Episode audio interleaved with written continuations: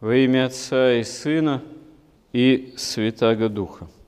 Чтобы человек о себе порой не воображал и, что называется, перед Богом же как не хорохорился, но жизнь человека, даже эта земная, проходящая, скоро текущая, зависит от множества разных факторов.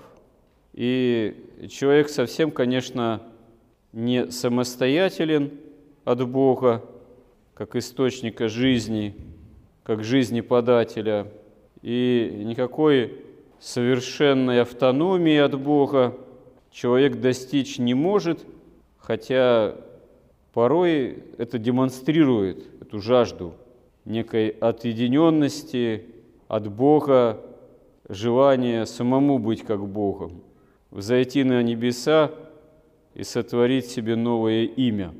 Но это невозможно, хотя безумное стремление в человеческом роде, начиная еще с Каина и его потомков, такое имеет место быть.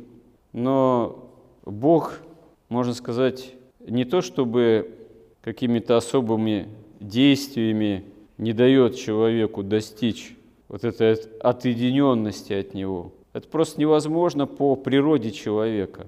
Человек создан по образу и подобию Божьему, и только в общении с Богом может достигать благой жизни и благой вечности, благой жизни вечности. В этом смысле Бог для человека является источником жизни как таковой. Бог является питателем – Бог в каком-то смысле для человека является истинной пищей.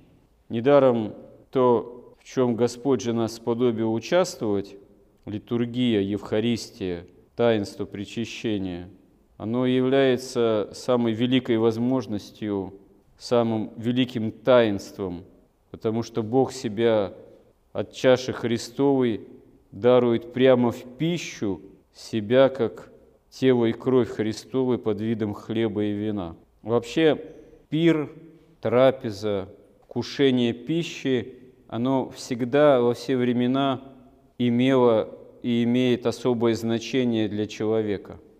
Уже еще в истории древнего мира, при жизни первых людей на земле, принесение жертв Богу или животных, или растительных, оно в большинстве случаев – сопровождалось вкушением некой части этих жертв теми, кто эти жертвы приносит. И в этом был великий смысл, что таким образом человек разделяет пищу с Богом, или Бог разделяет пищу с человеком, которые, начатки которых там тельцов, овнов и так далее, животных чистых или растительных продуктов, человек с Божьей помощью взращивал, а в определенный момент приносил Богу, и Господь это освещал, и человек уже от этой, казалось бы, обычной пищи вкушая, кушал освященное,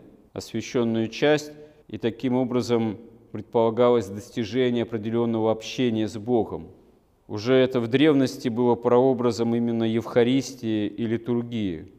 Но полнота этого осуществилось с Боговоплощением, с крестом Христовым, с причистой Его кровью, стекающей с креста, с Его воскресением. Впрочем, и обычная трапеза для человека имеет большое значение. И в Евангелии мы видим очень существенное указание, ведь самого Христа неоднократно звали разделить трапезу, звали люди знатные, и книжники, и законники, и фарисеи – поскольку, конечно, и для них Христос был не каким-то второстепенным явлением, хотя они и замысливали его убить и от него избавиться. Но творить такие чудеса, даже мертвых воскрешать и так проповедовать слово истины, конечно, этот бродячий проповедник не мог одной человеческую силою. Его зовут в дом, в дома, разделить трапезу – и Господь в одном из таких домов говорит тому, кто позвал, собранию этому, когда зовешь на трапезу, устраиваешь трапезу, не зови своих близких, родных, тех, кто тебе потом может тем же воздать. Ну, выражаясь уже нашим таким словоупотреблением, используя, тех, в ком ты заинтересован. В этом потому что есть корысть определенная. А зови хромых, убогих, немощных, опять же выражаясь нашим языком, таких неимущих, находящихся на какой-то нижней социальной ступени, таких деклассированных, что называется, и их угости, раздели с ними трапезу, тогда тебе будет награда на небесах, тогда тебе будет награда от Господа, когда все исполнится, когда Он придет уже в полноте жизни вечной. Действительно, ведь на самом деле человек, христианин, должен быть заинтересован не в том, чтобы так земную жизнь осуществлять, чтобы, ну, что-то потратил, тебе эти траты принесли потом прибыль. Вот. Что-то кому-то уделил, потом тебе это вернулось. В особенности это когда прямо осуществляется среди близкого круга.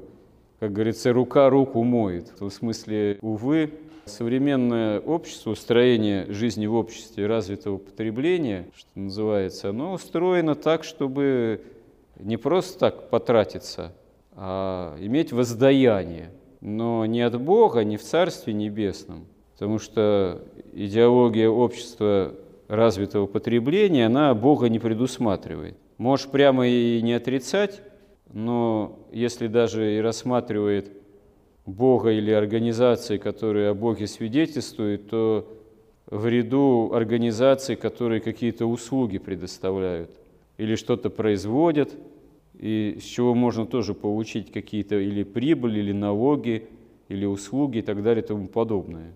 То есть Бог, его действие в обществе развитого потребления тоже рассматривается как некая услуга.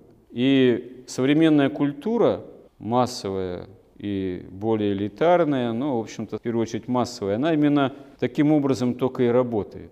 Бескорыстие, жертвенность, они не вписываются в понимание этой культуры.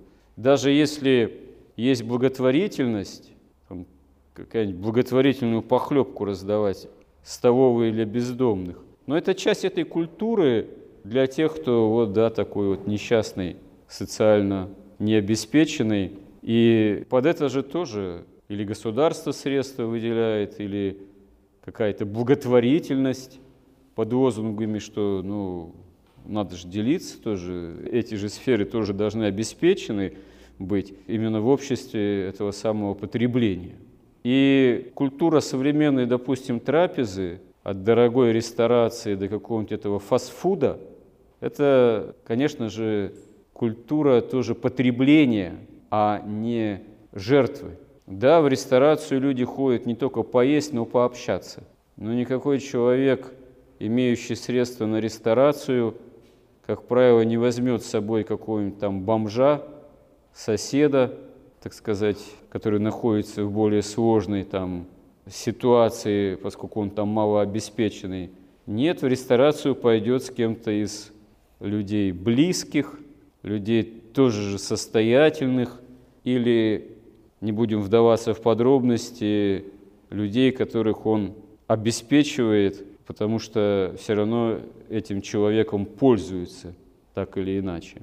Наверное, в более традиционных обществах, да, в истории мы можем почитать, когда люди жили иначе, ну, где-нибудь в деревенских коллективах, так сказать, тесно связанных, там позвать за стол человека действительно неимущего открыть настежь двери, чтобы любой проходящий мог зайти, действительно питать нищих.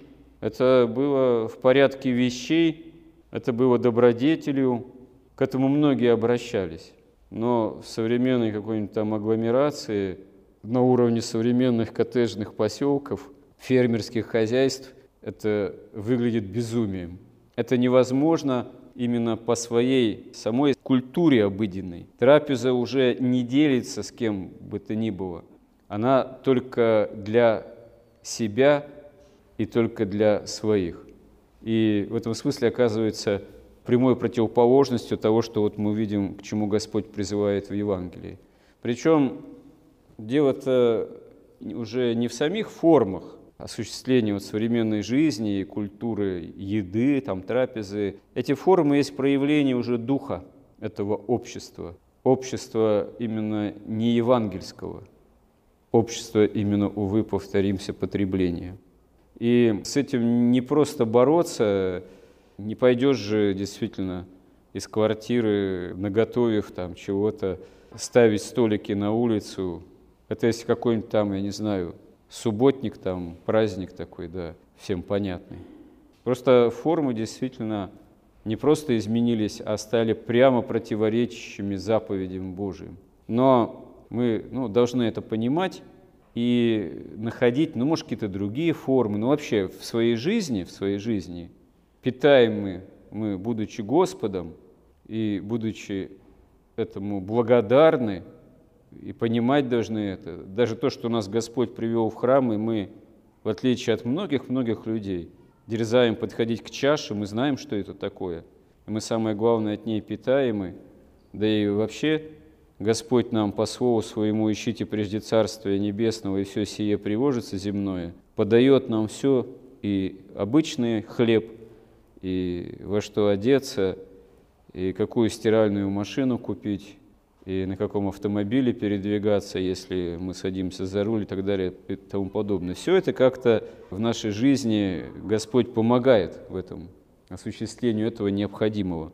И понимая это, мы должны учиться жить все-таки с какой-то толикой жертвенности, находить возможность для этого, находить возможность поделиться. И не обязательно только материальным, вещественным, ощутимым таким, осязаемым, но и душевным, и духовным, и собственным расположением, и собственным вниманием, своей любовью, своим сочувствием, своим временем, своими силами. И если это для нас станет необходимым и насущным, и каждодневным в нашей жизни, а дай Бог, чтобы это осуществлялось, чтобы мы об этом не забывали истинно, то тогда мы будем недалеки от спасения во Христе. Истинно, истинно, Господи, помоги нам в этом. Аминь.